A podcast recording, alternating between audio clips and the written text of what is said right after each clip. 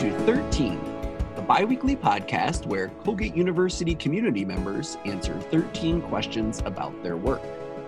My name is Dan DeVries, and today I am talking with a whole bunch of people about the creation of the Colgate LGBTQ Digital History Project and its complementary archive of audio interviews.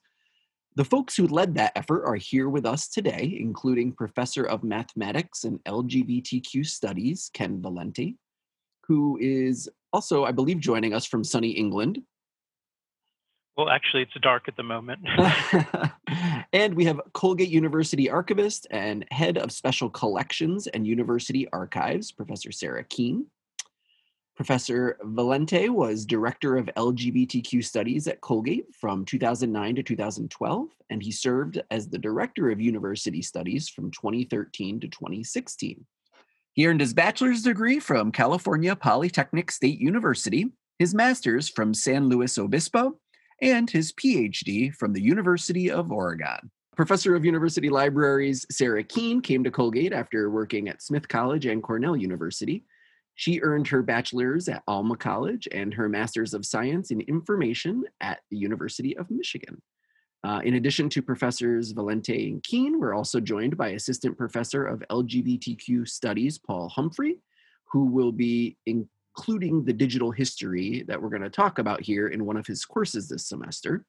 And we also have students Jacob Licker, a member of the class of 2021, and Mackenzie Harrison, a member of the class of 2022. And they both uh, helped with collecting the interviews for this project. So, welcome all to the podcast. I will uh, start things off with question one here. And I think, uh, you know, to, to set the stage, it would be good to give a little bit of background about this umbrella project here that is the LGBTQ Digital History Project. So, Ken and Sarah, I'm, I'm hoping you can just kind of start at the beginning, talk a little bit about that for, for anybody who doesn't know what that project is, and explain um, how it came to be. The project was envisioned um, around the time of the bicentennial, although I'd been doing a lot of thinking and a lot of work around the ideas of activism and in particular LGBTQ, or what I'll probably just say queer activism in the academy uh, for a number of years. But as the bicentennial approached, I was thinking about making that work real um, at Colgate and what that might mean and what that might look like. And so, in just talking about this with Professor Keene, I mean, we both understand LGBTQ history well enough to know that those lives and experiences have not been written into history, and in fact, sometimes have been written out of history. So, if one wants to examine what we might call queer activism on, on in any location, in particular at Colgate, you, finding that material can be very difficult. But luckily, we have a wonderful archive at the university. And so the project really sort of started there with looking for material that we held within the university archives that could document document sorry Colgate's queer history.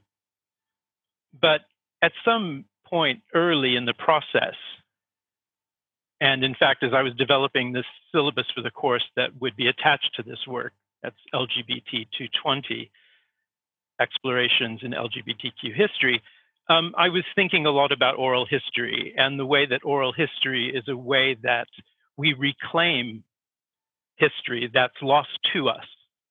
And so we're actively engaging with the lives and experiences of LGBTQ identified or allied people. So quite early on, I realized that I wanted the project to not only have a, an element that involved the archive, but another element that added to the archive.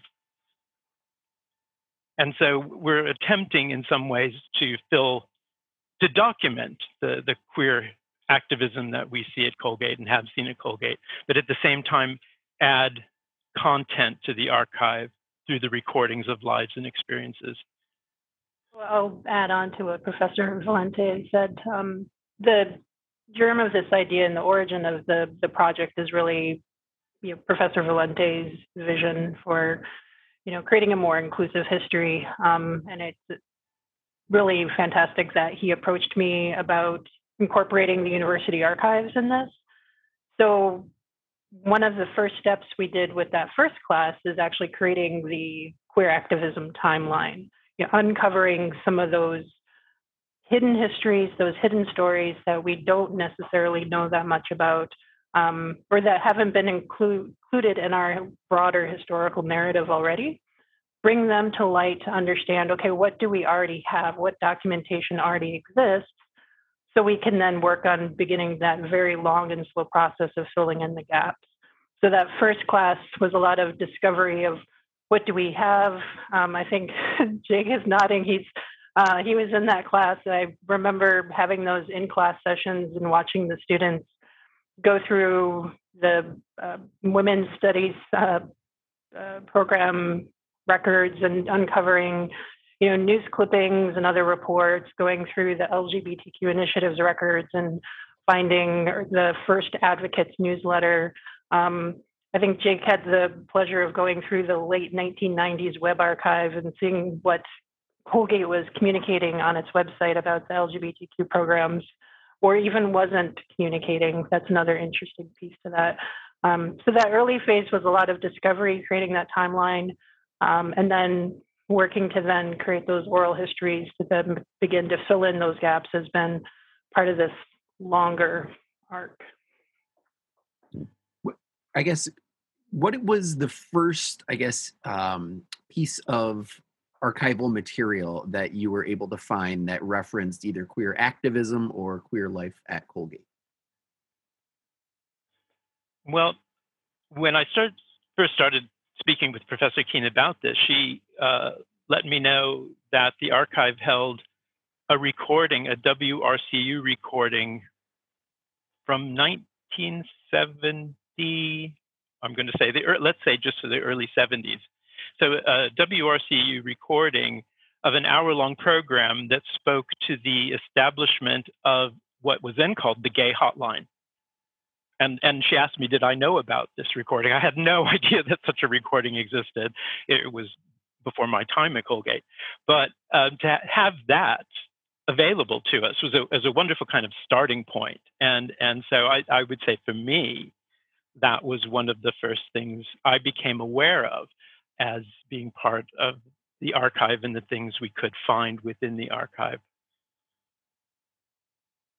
but how many students have been involved in this project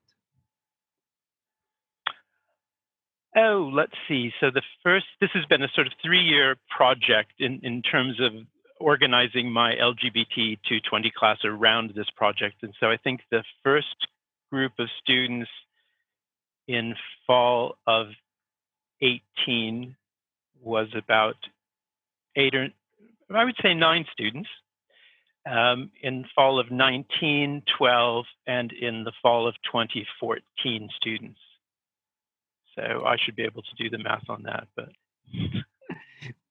I won't so, embarrass myself. So you have kind of two major components here. One is the timeline, and then one are these oral histories. Um, and this, that second component of the oral histories, um, which is now accessible online, and we can include links to all of this in the show notes um, for people that want to check them out. Um, I, I'm, I'm curious as to why um, an oral history was done in that nature, or if I, I guess how how did you decide to go down the route of a timeline and an oral history? Is it kind of like you wanted to have these voices illuminate what was found in the past, you know, or um, just some of the thought behind that?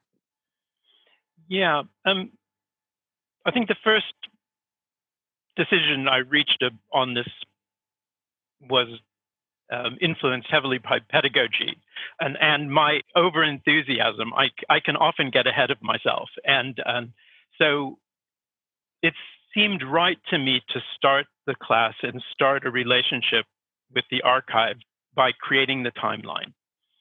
I felt for a group of students who spanned all the class years from first year to senior, um, to task them with working in the archive, working closely with Professor Keene, and creating a timeline as a foundational piece of work that would be manageable in one semester. I, I had already been thinking about uh, another layer uh, that would become uh, the oral history component of the project from the beginning, but I, I, was afraid that would be too much for students to take on in one semester. So we have the timeline. The timeline uh, was more or less completed in the fall semester of 2018 and then went live the following spring as a, resource people could get access online. But it's a work in progress. We, we revisit it, we're updating it. In fact, I have some things I will talk to Mackenzie and Jake about in terms of updating the timeline in our next meeting but it's it's a work in progress. So then we I envision the oral histories as then allowing us to link those what are basically text-based um, text-based content on the digital timeline with perhaps extracts from recorded testimonials. So the oral history were envisioned as a way of enriching the timeline and, and, and always enriching um, the content and the material we have available to us. And um, in the second and third iterations of the course, um, the work of the timeline is, as I say, had been ongoing, but it kind of moved into the background so that pedagogically speaking, I could focus the last two iterations of the course on oral histories, their significance to LGBTQ history, and some consideration of the challenges and the opportunities that are associated with oral history and how that work is done. So, and and that becomes a, quite a bit of content in in a single course. So the time it was it was logistical, pedagogical uh, in in in in deciding to do the timeline first and then collect the oral histories later. Okay, so now we're going to play a few clips from the Digital History Project. Um, some of the voices that you will hear are Paul Rader, uh, class of 73, Barb West, class of 89, Barry Forbes, uh, class of 78, and Xavier Publis, class of 13.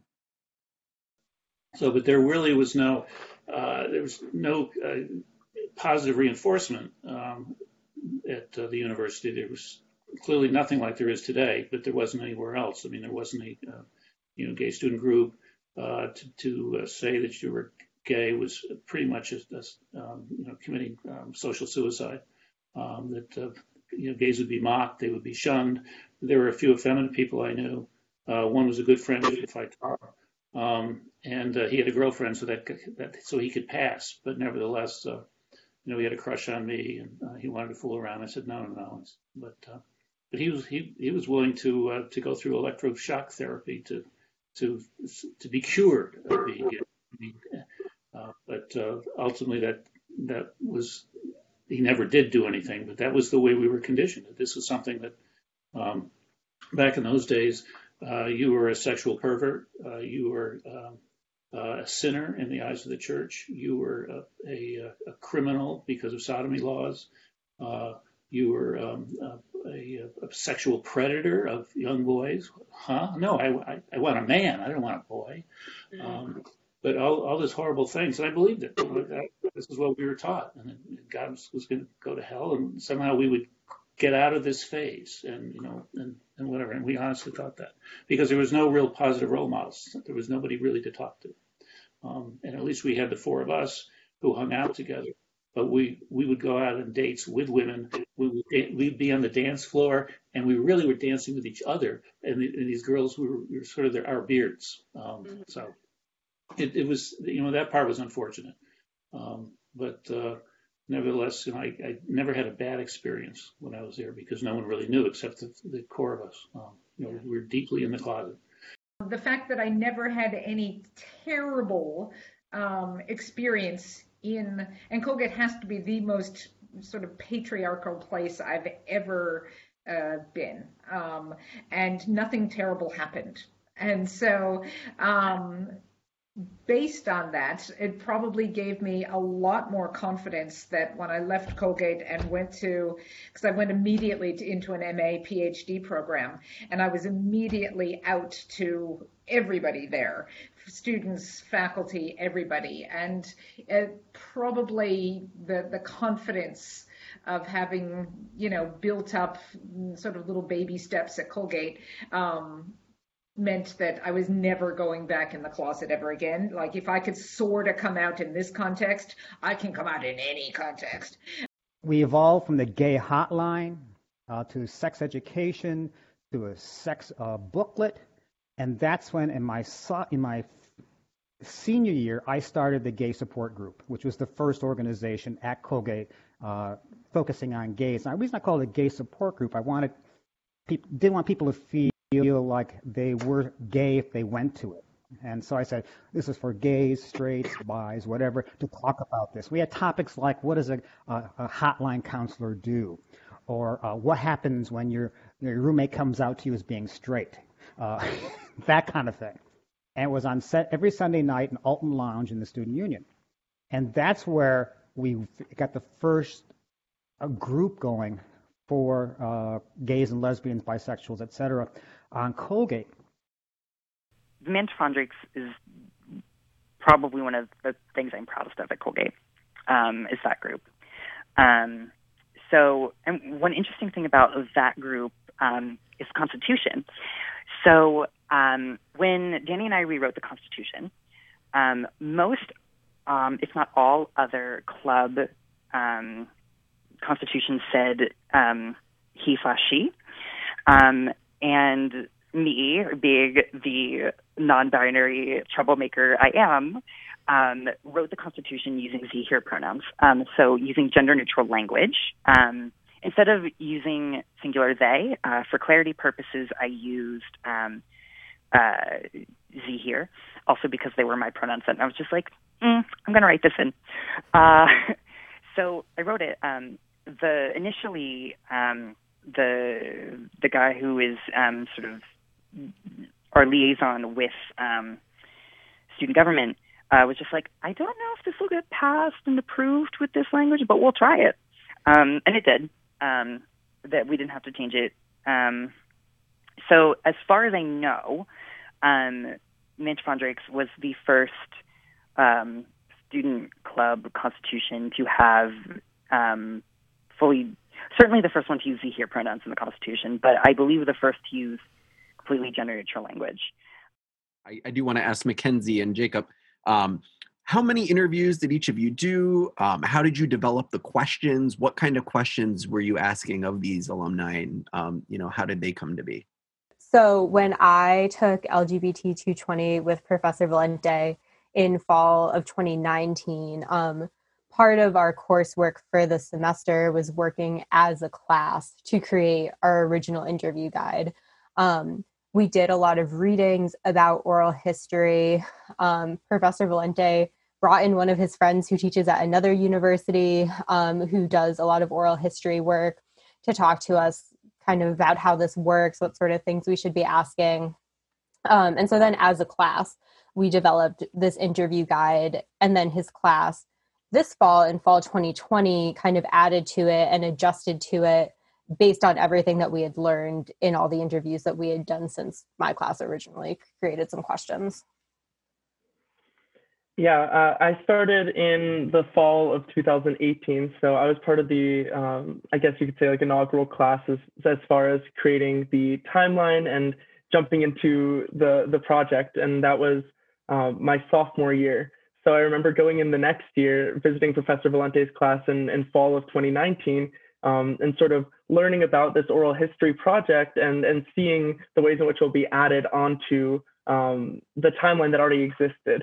So I was I was very I remember being very excited about it, and um, so then working as Professor Valente's research assistant, and then Mackenzie joins us uh, a little later in the the spring of um, 20. No, uh, yeah. yeah, spring of 20, um, we started doing oral histories that the classes, you know, weren't assigned. So whether it was an alumni who reaches out at, a, at an inconvenient time as far as like the class setup goes, or who had something to add regarding the timeline. So I did an, an interview with uh, uh, an alumni who reached out to Professor Valente specifically, talking about you know some flaws he saw in the timeline, and I thought it was really interesting to work directly with information that I had found and written um, based off of you know just an oral conversation.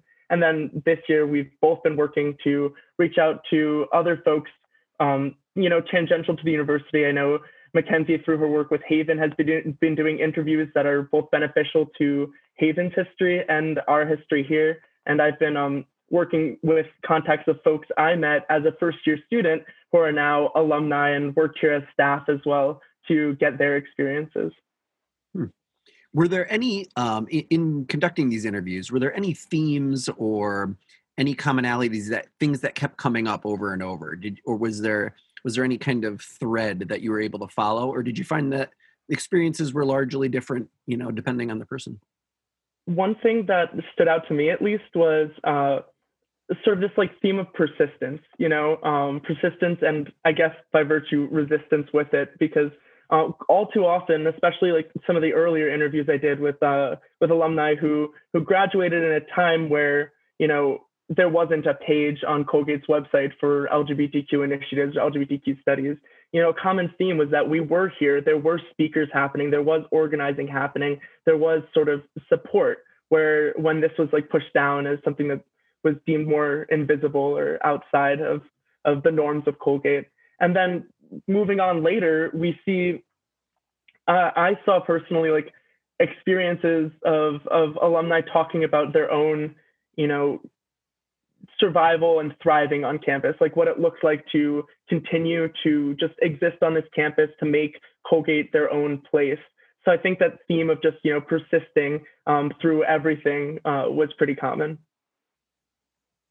Yeah, I think especially the interviews with alumni um, and you know especially being a student here now i think there are just a lot of commonalities in like the student experience at colgate um, the first interview that I did when I was in Professor Valente's class was with someone who graduated in 1989. Um, and I remember just like doing that first interview and being really surprised how much of what she was saying I was able to connect with just as like someone who's a student at the same school. Um, and so I think that, and you know, even this morning I was doing an interview with someone who graduated like 16 years ago um, in 2005 and it was the same thing you know they were talking about things that i was like oh yeah like i also go hang out in the women's study center and that's something that the alumni who i talked to in 1989 also talked about it was like a different iteration of the women's study center but it was still like just these themes because it's the same places it's a lot of the same ideas um, and so i think that like it's really highlighted a lot of the things that are kind of at the core of the colgate student experience some of these interviews are long too. I mean, there some of them are about an hour long, and, and generally you have two with each alumni, right? Um, are there times where they become difficult, and and if so, I guess you know how have you dealt with that? I mean, besides one of the obvious uh, moments that comes to mind was uh, I was in the middle of an interview just this last semester, um, and we were not interviewing in uh, a a studio like we we normally would. I was working from my from my apartment, and the the fire drill, uh, the fire alarm went off. So when you when you ask that question, that's the first thought that comes to mind. But thinking about the flow of conversation of of sharing experience, one of the things I struggled with at the beginning was um, something Professor Valente taught us when we were talking about oral histories, which was sort of like sitting back and it's not a conversation and it's not an interview, but it's more of like a, a stage. Like you're setting up questions for people to share their their experiences, to share their lives. And I found there were so many moments, like Mackenzie was saying, where I related so directly with what the alumni was talking about that I wanted to, uh, what the alumni were talking about that I wanted to to share to you know, to take a moment and just talk back and forth what it's like now. Um, so that was something that was was difficult. But as far as you know, filling the time or filling the space, I don't think that's something I've ever struggled with. I feel like people really want to share their experiences here. Yeah, that's something I, have noticed, and I mean, it was an interesting part of the project early on, and, and um, Jake is just picking up on it. I mean, our alumni are so generous, and and they're this incredible resource. But at the same time, I knew one of the big challenges would be that they're as interested in the students as the students are interested in the alums. So, um, how to keep it from becoming a conversation. And I, and I have to say, after listening to the recordings that the students have done and, and Mackenzie and Jake continue to do, the, what I'm impressed by in, in many of these recordings are where the students understood the importance of silence and letting the alum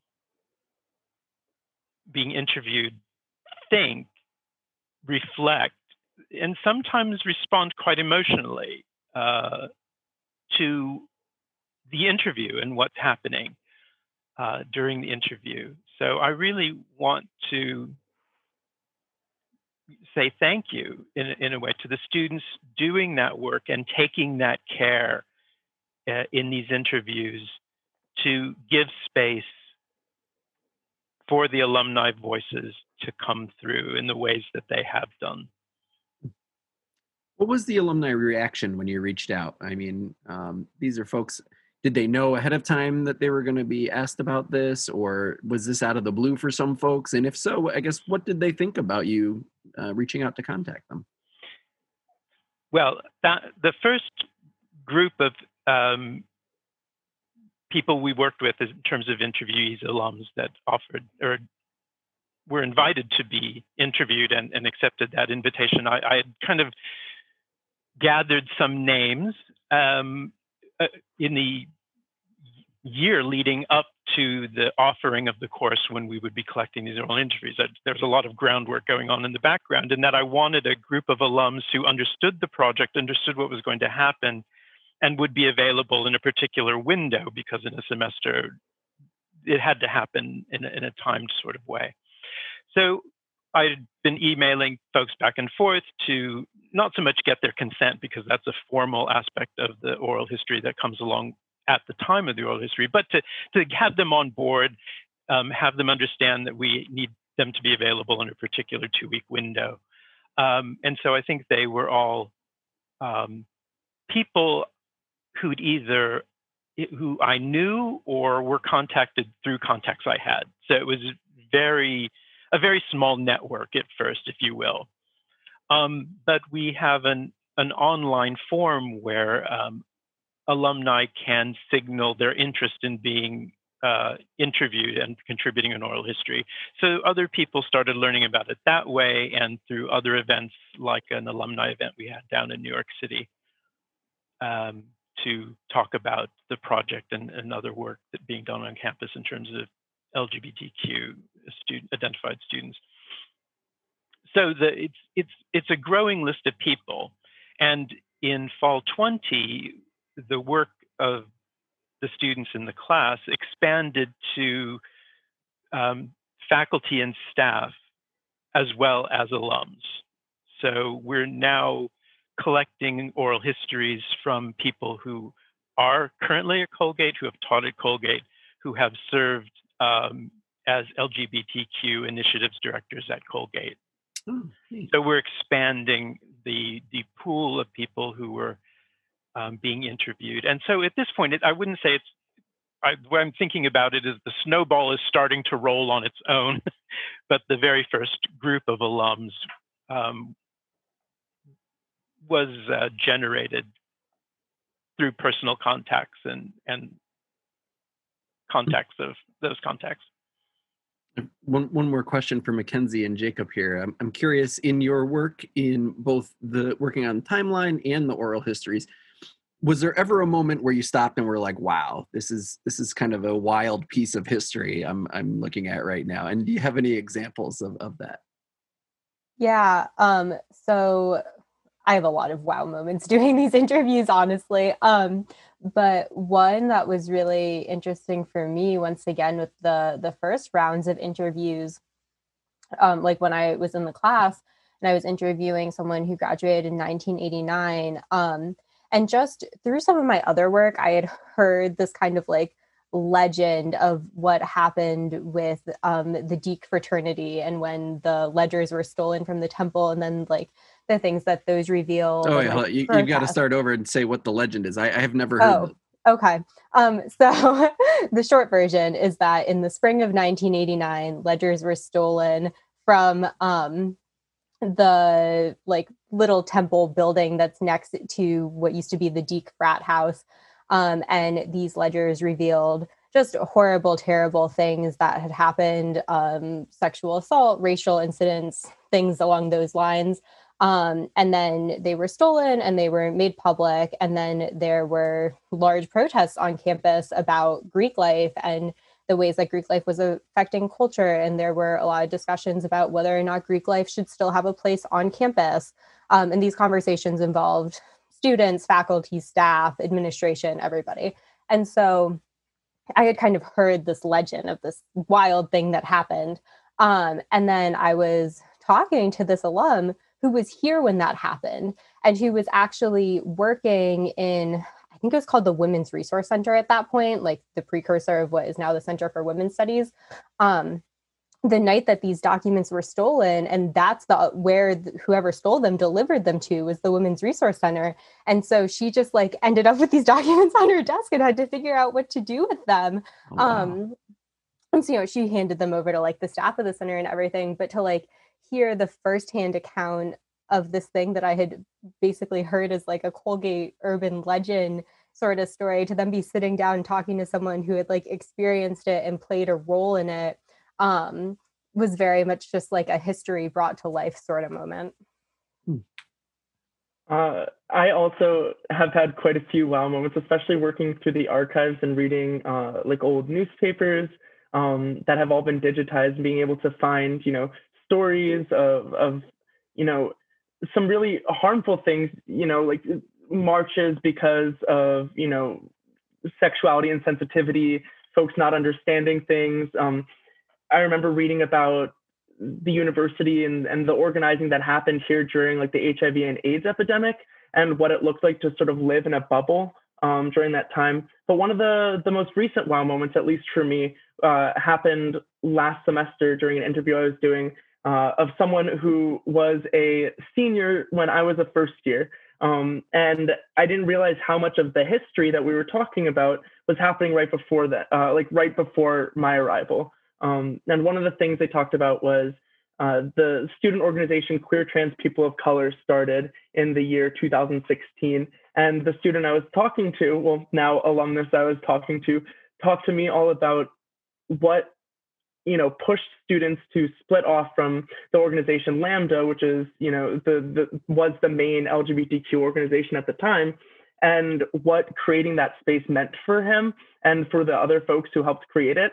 And for me, you know, QTPOC, um, queer trans people of color, uh, and Lambda were just staples of the community by the time I arrived. They just they existed there, and I hadn't realized something as recently as a year before my first year, there were students making very real change and, and creating very real space for themselves. So that really struck stuck out to me as uh, a massive wow moment. That I was like, these are things that you know we as students can do. Um, so yeah. That's great. Professor Humphrey, I'm curious how you plan on rolling uh, all of this work into uh, your course, and maybe you can tell us a little bit about the course in general and, and you know how, how you might use the work. Sure. Um, so the course is LGBT 220. So it's it's um, one of the um, good things about this course is it's conceived in a way that it can be of many iterations. Um, and so the iteration of the course that I'm teaching this semester, um, despite having the same code and number, it's, it's not the same iteration that um, that Ken has been um, teaching for the past few years. Um, and so what I'm planning to do with the um, with the archive is have students use it as a resource to help them think about what is important when we think about LGBTQ history. and so part of the course is thinking about whose histories get told um, and whose histories get written. And one thing that's really compelling about this archive is the fact that they are oral histories. Um, and an oral history is in and of itself very different to, to a written history. Um, and um, as a as an oral history of activism, it's also something that's, that's very different. And so I want the students to engage with it um, in that way, and then use it for this way. Think about um, this is what we had as history um, on Colgate's campus. Now, how can we see these um, these same issues or these same kind of topics come up elsewhere and use it as a springboard that way? And so to link the more global um, context that we're we're talking about um, to the very local context in which we all are. Um, so that's yeah, that's how I'm I'm envisioning using it. Um, nice. I'm curious too. Uh, is there, um, I guess, did you create in doing this work? Do you see this as a template for future initiatives you know outside of lgbtq studies. So sarah in particular i'm curious university archives um, is this something a format that can be you know used for other things? Absolutely. Um, and it, for me it's really been a huge learning experience. Uh, one it lays bare just how much work goes into these projects. Uh, the original idea was envisioned as a three year arc um, so that first year was really setting up a lot of the contextual information. But if we hadn't done that, I don't think the future classes would have had that nuanced understanding of maybe some of the topics or the items that the alumni were or faculty or staff were discussing. So they already had that background. So building that base, I think, was really important. Um, but you know, adding to the archive and filling in those gaps that we know exist. That's hugely important. So I'm seeing this as a way to establish a model for how we can continue the work of representing representing and gathering those voices that either have been silenced or just haven't been heard over the years. Um, we know there are gaps. It's going to take a long time to continue filling them um, to really create a more robust historical record that gives us a more inclusive and accurate history. Um, but even some of the, the small things that I've learned through this project, uh, just um, that first year when Jake was in the class and he just offhandedly mentioned QTPOC, and I'm like, wait a minute, what is that? like, it's a new student organization. I don't know about it. I need to collect their records. So it's this ongoing learning about what's going on at the university, what organizations do we need to really build those connections with so that we make sure their history as it's being developed is really being um, you know collected and gathered. Um, but one of the exciting pieces that i really appreciated about this project is the time that we spent considering the ethics of our work and having a decided approach to the work. So we made sure that we were very considerate of people's identities their stories. Um, you can imagine there's a lot of private information that can, you know, filter into these histories. So how do we make sure we're giving people the agencies agency to tell their own stories on their own terms? Mm. So even if someone's telling a story and mentions someone else's name, are we being respectful of that other person and, you know, making sure that it also respects, you know, their privacy? Um, mm. So I think that there are other uh, similar interview oral history projects that have happened in Colgate courses. Um, but this one working directly with the archives, I think sets up a great model for how other courses and other disciplines uh, could really set up a theoretical model to pursue creating oral histories to fill in those gaps in the university archives. That's interesting. Uh, and yeah. it's good. Oh, go ahead, Ken. I, yeah, I would say I would be absolutely delighted if this becomes the impetus for people to think about projects uh, that are collaborative. I mean, uh, the thing that's been a thrill for me and a joy in all of this is the collaborative aspect, the the involvement of students and the continued involvement of Mackenzie and, and Jake.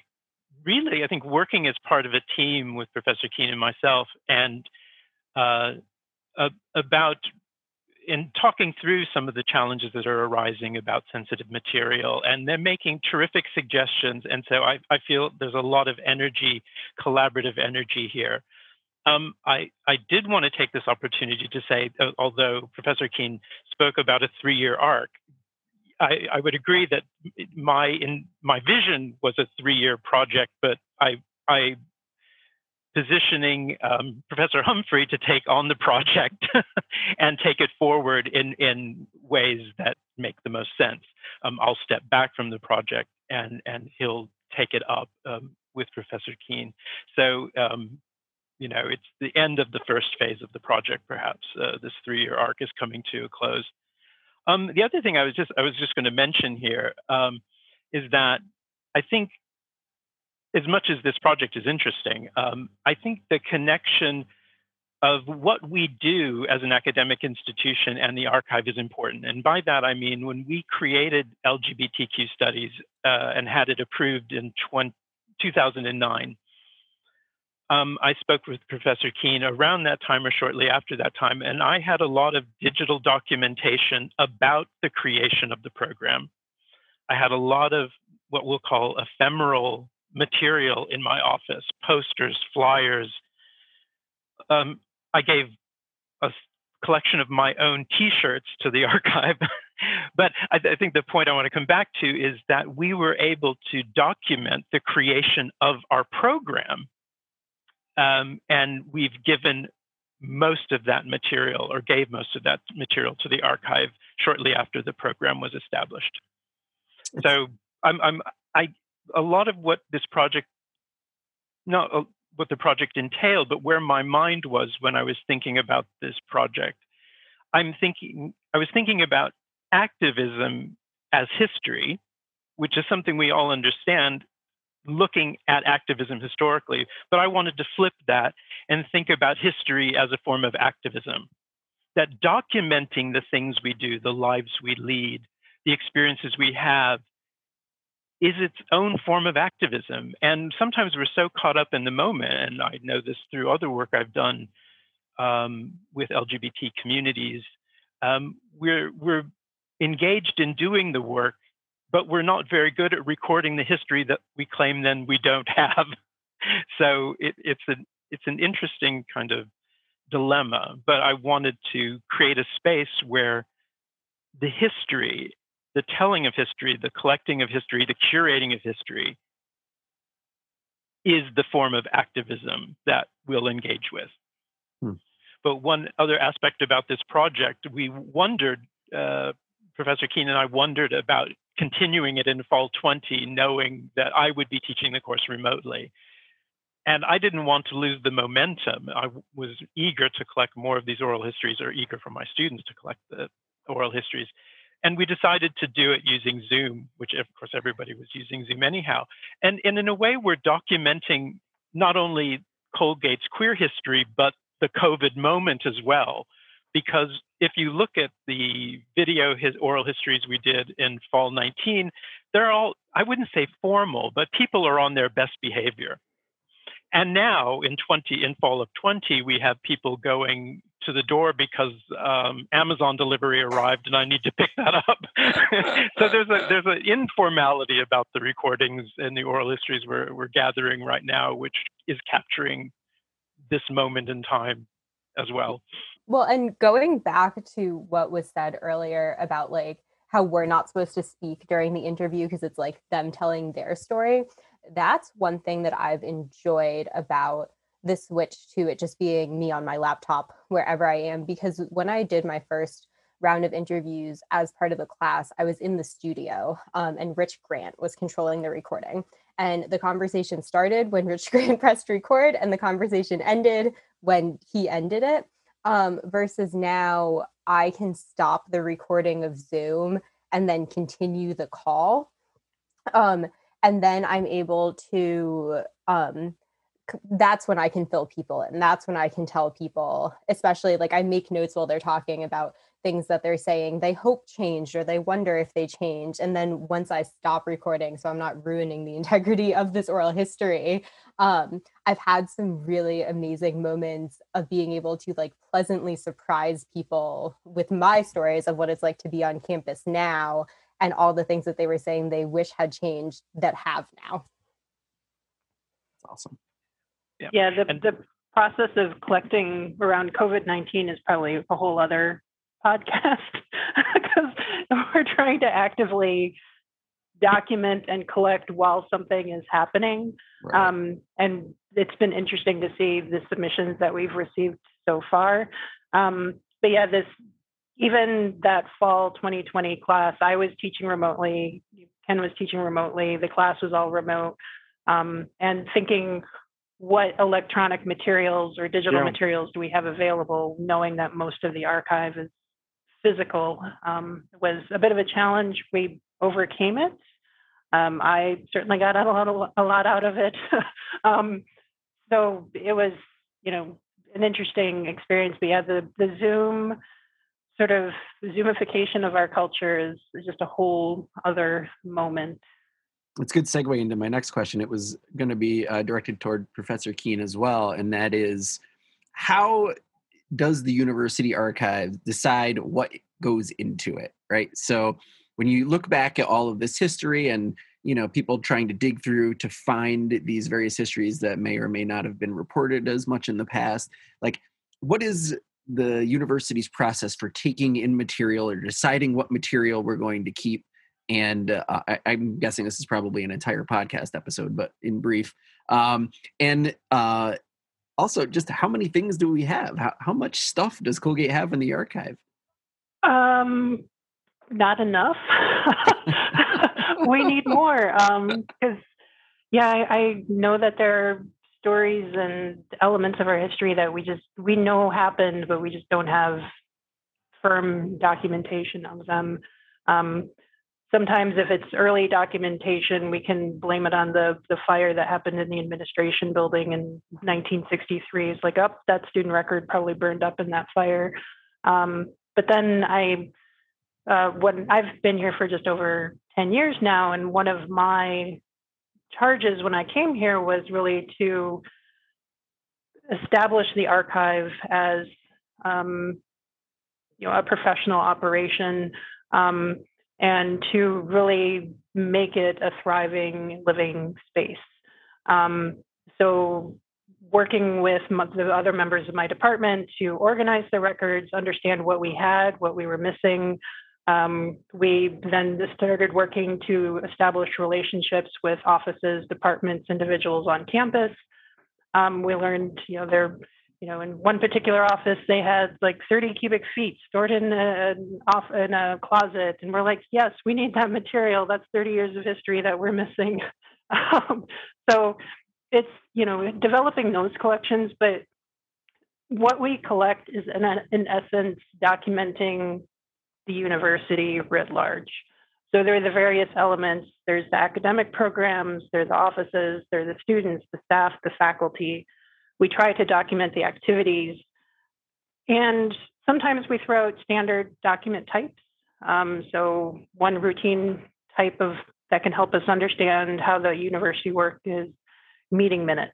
So if you have committees and they generate minutes, that helps us understand how decisions are made. So that's one sort of granular item. Um, but as you've heard Professor Valente mention, there are other elements like T-shirts that help us tell our story. Um, now we're delving into um, more electronic records and social media and websites, um, and using those different types of sources to help tell our story. And now we're adding audio. Um, we've had a long history of audiovisual materials, so you know, audio recordings, radio station recordings, um, films, various video productions over the years. So it's a wide variety of formats. Do you keep um, podcasts? Yes, and we need to have a conversation about that. Asking for a friend. yes, we do try to collect all university publications. Um, but I'm one archivist and we have a very active community, so it's a never ending job. Um, so I know there, you know, things we're probably missing, but um, you know, establishing a framework and developing those relationships with people so that they, you know, see a publication or you know understand the work that they're doing and seeing how it could then um, wind up in the archives one day. Um, so you know, this is one effort that's generated by an academic class, um, but we have you know for, more formal records management processes where records are transferred to us, um, working with the more administrative offices. Um, so it's it's a sort of complex operation. Um, the university, as you all probably know, changes all the time, so we're trying to keep up with that. Um, but you know that's just makes our jobs interesting on a never-ending basis. So it's hmm. Nice. Uh, we're at question thirteen.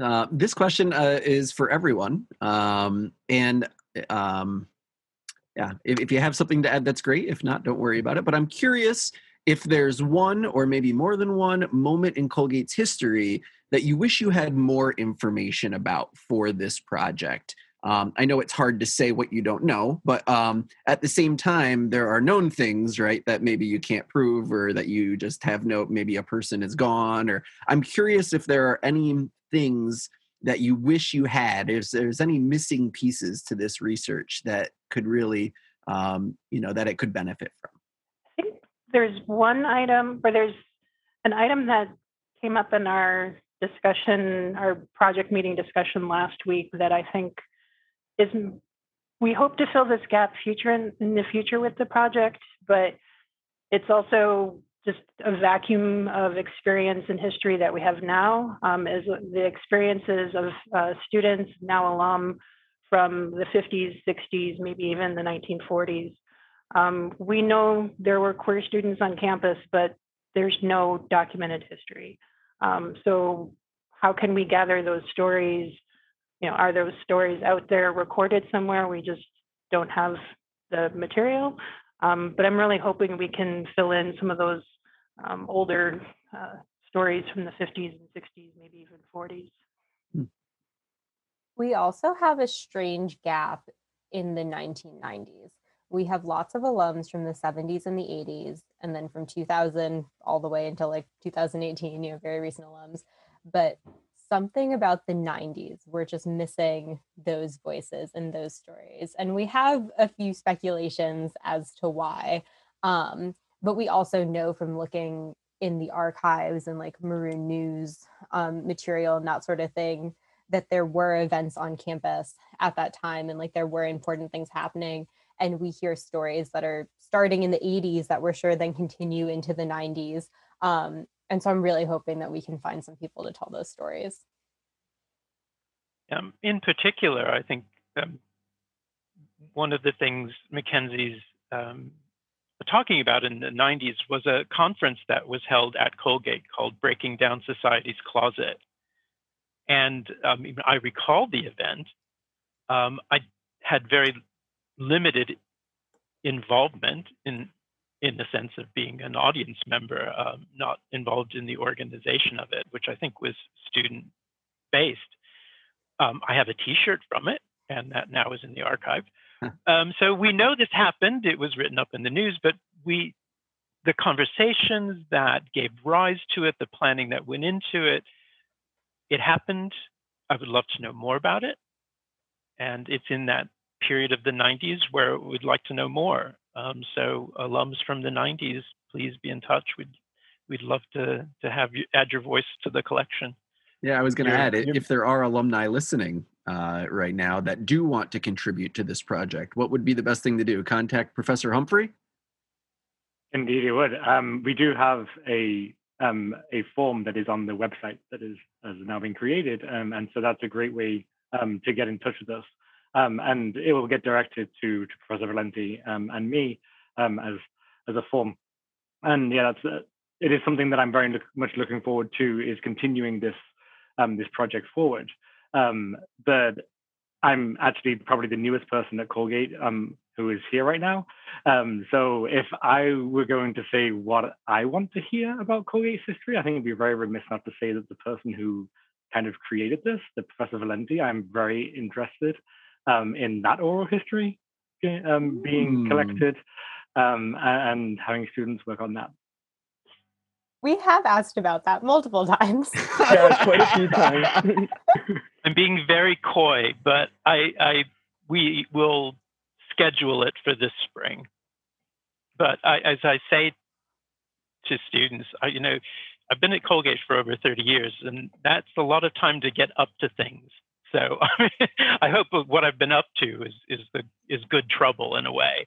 Um, but they, maybe you know they might need a week with me by the time this is over. Yeah, Jacob. Well, one thing I actually just love about this project is that we, you know, we have newspapers with events and we've got people talking about their experiences at them. Um, but you know, if, if there was something to sort of add, uh, my favorite moments in every interview is when students talk about that day to day. And I remember when Professor Valente and I were, when I was in Professor Valente's class as a sophomore, and he sort of was sitting us down talking about what queer activism looks like. And I was wide eyed. This was my first LGBTQ studies class, and I was very excited for the future. Um, we talked about the notion of just sort of existing on campus for this amount of time is activism. So all that you know, good trouble that Professor Valente got up to while he was here, that's the, the kind of stuff that really adds to this project. You know, we love to hear about events and we love to hear about experiences and organizing and formal activism, but we also love to hear about everyone's, you know, sort of day to day, especially as a student. What does it look like for someone who is sitting in this same spot? Well, maybe not this exact same spot. I don't know how the, long the apartments have been here, um, but, you know, sitting in a similar spot 20, 30, 40 years ago, thinking some of the same things I thought coming into college. Hmm. That's great. Well, thank you all for coming on the program. Oh, go ahead, Ken. Yeah, I was going to add something um, here, and it kind of takes us back a little bit, but uh, in terms of a recurrent theme, but it connects nicely to what Jake was just saying. I mean, for me, in these oral histories, what I sense is resilience, and and we see that in queer communities on college campuses and off college campuses. I mean, we've those communities have found a way to thrive and to live their lives um, authentically. And, and that's what we want to document. We want to document those experiences, and, and they may seem small things, but they're not small things. They they they are very much relevant to what we are thinking of as activism. And I think the other thing that we're seeing as these oral histories grow is the kind of connections they make um, with other kinds of I'll say activism and support and the way lives are lived at Colgate. Mackenzie's mentioned Haven and the connections of oral histories we've been collecting to Haven, uh, certainly to the Women's Studies Center. Um, QTPOC, as Jake has mentioned, but we're also gathering really important memories regarding the Colgate for All movement, which is a relatively recent event at Colgate's campus connections to other organizations that have always been supportive, uh, well, I will say, have been supportive of um, the LGBTQ community and, and folks at Colgate, um, organizations like Sisters of the Round Table, um, Brothers. Peace House is uh, fixed in the memories of many, many of the people who are speaking to us, how important Peace House, which I believe became Bunch House, was as one of those places that was identified or has been identified as a safe or safer space on campus. So the, the way this project makes connections to other forms of support um, and organizations on campus. I guess the other thing I would mention is how in recent interviews, we're getting a sense of how important uh, first gen voices are as well in in the kind of intersectionality we're interested in in trying to pursue through the project. Just and add another thing I really think is important that um, sure. this project really wouldn't be where it is without the students I've worked with over the last three years, and they know who they are. So I, you know, want to take a moment and just thank them for going with this. I, I think there are moments when they thought, what have I got myself into?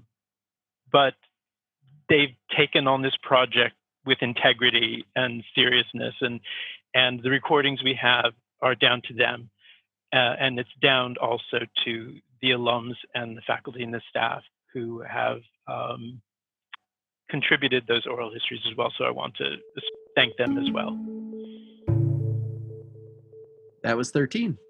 Thank you, Professors Valente, Keene, and Humphrey. And thank you, uh, Mackenzie and Jacob, for joining the program. If anyone has any questions that they want to ask, uh, You can always email 13 at colgate.edu. That's 13 the number, and uh, we'll be happy to try and get some answers for you. Uh, until next time, uh, be well and keep asking questions.